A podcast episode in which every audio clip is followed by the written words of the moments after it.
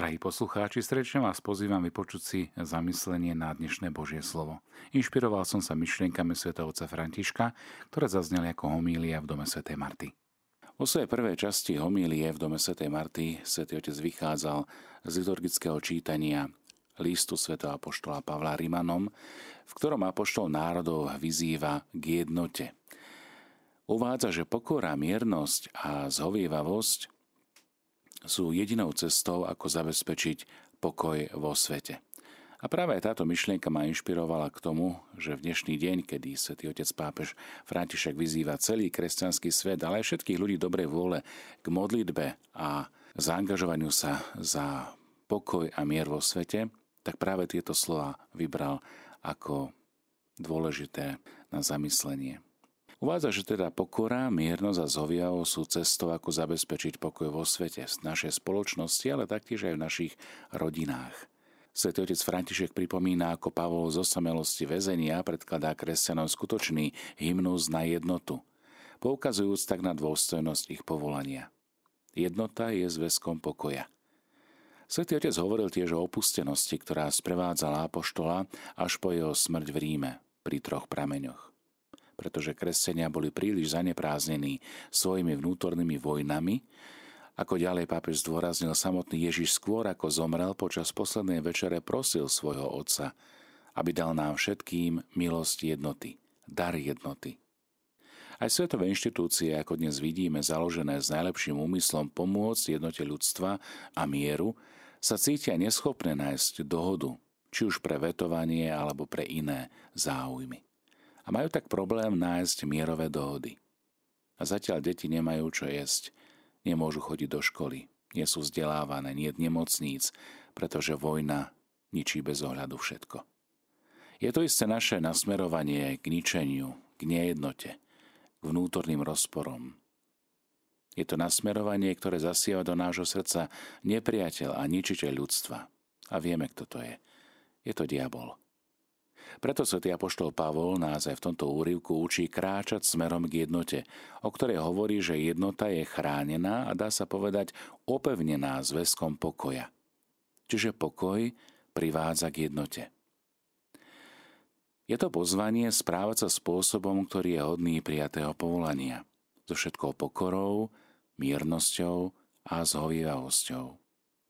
Pre vzájomné zmierenie sa a pre jednotu medzi nami sa žiada pokora, čiže miernosť medzi nami. Čo sme zvyknutí napádať sa, kričať na seba, tak miernosť a zhovivavosť je cesta. Dokážeme sa pouzniesť, ale otvorme si srdce. Vary sa dá dosiahnuť pokoj pre tento svet týmito troma malými vecami? Myslím si, že áno, ale je to dlhý proces. Dá sa dôjsť k jednote. Kráčaním touto cestou. Cestou pokory, miernosti a zhovievavosti. A svätý apoštol Pavol je praktik a pokračuje veľmi praktickou radou. Znášajte sa navzájom v láske. Znášajme jedni druhých. Áno, nie je to jednoduché. Vždy prichádza úsudok, odsúdenie, ktoré vedie k rozdeleniu odstupu, nejakému dištancu. Tvoriť pokoj hneď v začiatkoch. To je ďalšia výzva, ku ktorej nás privádza pápež František. Byť tvorcami pokoja. No to sa udeje, ako pripomenul pápež, aj vtedy, keď vznikne odstup medzi členmi jednej rodiny. A diabol sa tomu veľmi teší, lebo toto je začiatok nepokoja, začiatok vnútornej vojny, ktorá už prebieha v srdci. Vtedy tu platí rada znášať, pretože my všetci sme dôvodom k mrzutosti, netrpezlivosti, pretože všetci sme hriešnici a všetci máme nejaké nedostatky. Svetý Otec pripomenul aj dnešné evanielium z 12. kapitoly Lukáša, v ktorom nám Ježiš odporúča pomeriť sa s našim protivníkom už počas cesty. Ako povedal pápež František, je to dobrá rada, pretože nie je ťažké nájsť dohodu na začiatku konfliktu. Ježišova rada znie, dohodni sa na začiatku, zmier sa na začiatku, toto je pokora, toto je miernosť a forma zhojavosti. Dá sa vytvárať mier na celom svete pomocou týchto troch malých krokov, pretože tieto postoje sú postojmi Ježiša. Ježiša, ktorý je pokorný, mierny, odpúšťajúci, zmierlivý. Súčasný svet potrebuje pokoj. My potrebujeme pokoj. Pokoj musí zavládnuť v našich rodinách, našej spoločnosti, našom svete, v ktorom žijeme. Začneme teda doma praktizovať tieto jednoduché tri kroky. Zovievavosť, láskavosť, miernosť, pokoru. Kráčame ďalej po tejto ceste, neustále vytvárania jednoty a opevňujme ju malými krokmi lásky. Časy sa menia a aj my, kresťania, sa musíme neustále meniť. Možno toto je tá premena, ku ktorej sme aj dnes pozvaní. V slobode a v pravde viery. Aj na toto poukázal pápež František. Svetý otec uvažoval nad rozlišovaním, ktoré musí církev robiť aj pri pohľade na znamenia čias – bez pohodlia, komfortizmu, naopak inšpirujúca modlitbou a vzťahom k Bohu. Časy robia to, čo musia, a tak sa menia. Kresťania musia robiť to, čo chce Kristus, čiže rozpoznávať časy, znamenia a meniť sa s nimi. Zostávajú ale pevní v pravde, v pravde Evanielia. To, čo nie je prípustné, je pokojný konformizmus, ktorý nás v skutočnosti robí nehybnými. Ako som už spomenul, svätý Otec vychádzal z listu Rímanom, kde svätý Pavol odvážne káže o slobode, ktorá nás zachránila od riechu. Úvaha potom pokračoval nad úrivkom Evanília, v ktorom Ježiš hovorí o znamení čas. Poukazuje tak na pokritectvo tých, ktorí dokážu porozumieť z hľadu zeme či neba, ale nerobia to isté s časom syna človeka, s časom navštívenia, časom milosti.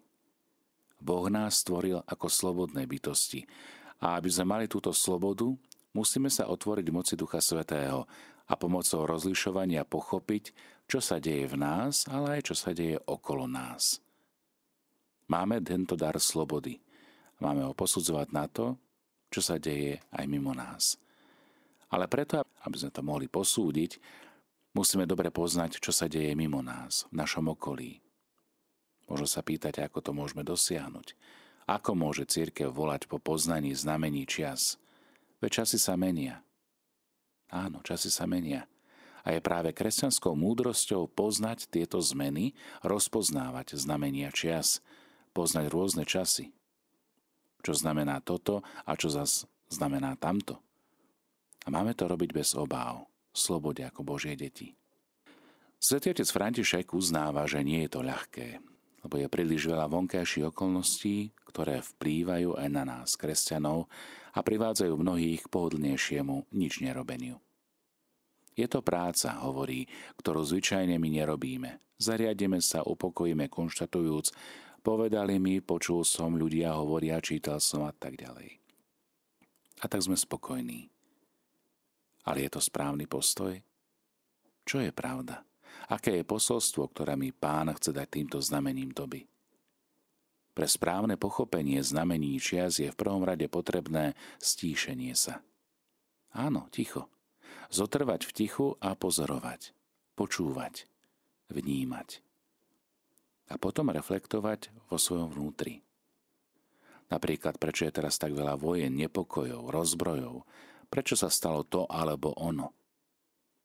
A nenechať sa nie na tejto vlne, ale začať sa modliť. Ticho, reflexia a modlitba. Len takýmto spôsobom môžeme pochopiť znamenia čias a čo nám chce Ježiš tým povedať. Preto aj v dnešný deň zvlášť sa modlíme, postíme za pokoj a mier vo svete. Aby pokoj zavládol v našich srdciach. A pochopiť znamenia čias nie je exkluzívnou prácou nejakej kultúrnej elity. Ježiš nehovorí, pozrite, ako robia univerzitní profesori, akademici, pozerajte, čo robia lekári, intelektuáli či politici. Ježiš hovorí k jednoduchým ľuďom, ktorí vo svojej jednoduchosti dokážu pochopiť a porozumieť znameniam čias. Ako jednoduchí rolníci dokážu oddeliť zrno od pliev, ale nie na začiatku, až v čase žatvy. Časy sa menia a my, kresťania, sa musíme neustále meniť. Musíme sa meniť pevný vo viere v Ježiša Krista, pevný v pravde Evanielia, ktorú nám ohlásil. Ale náš postoj sa musí neustále pohybovať v závislosti na týchto znameniach čias. Sme slobodní Boží synovia a céry.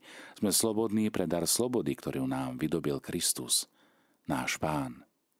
ale našou úlohou je pozerať na to, čo sa deje v nás a rozpoznávať všetky tieto naše vnútorné hnutia, myšlienky a to, čo sa deje okolo nás, rozpoznávať znamenia čias, teda v tichu, v uvažovaní a v modlitbe.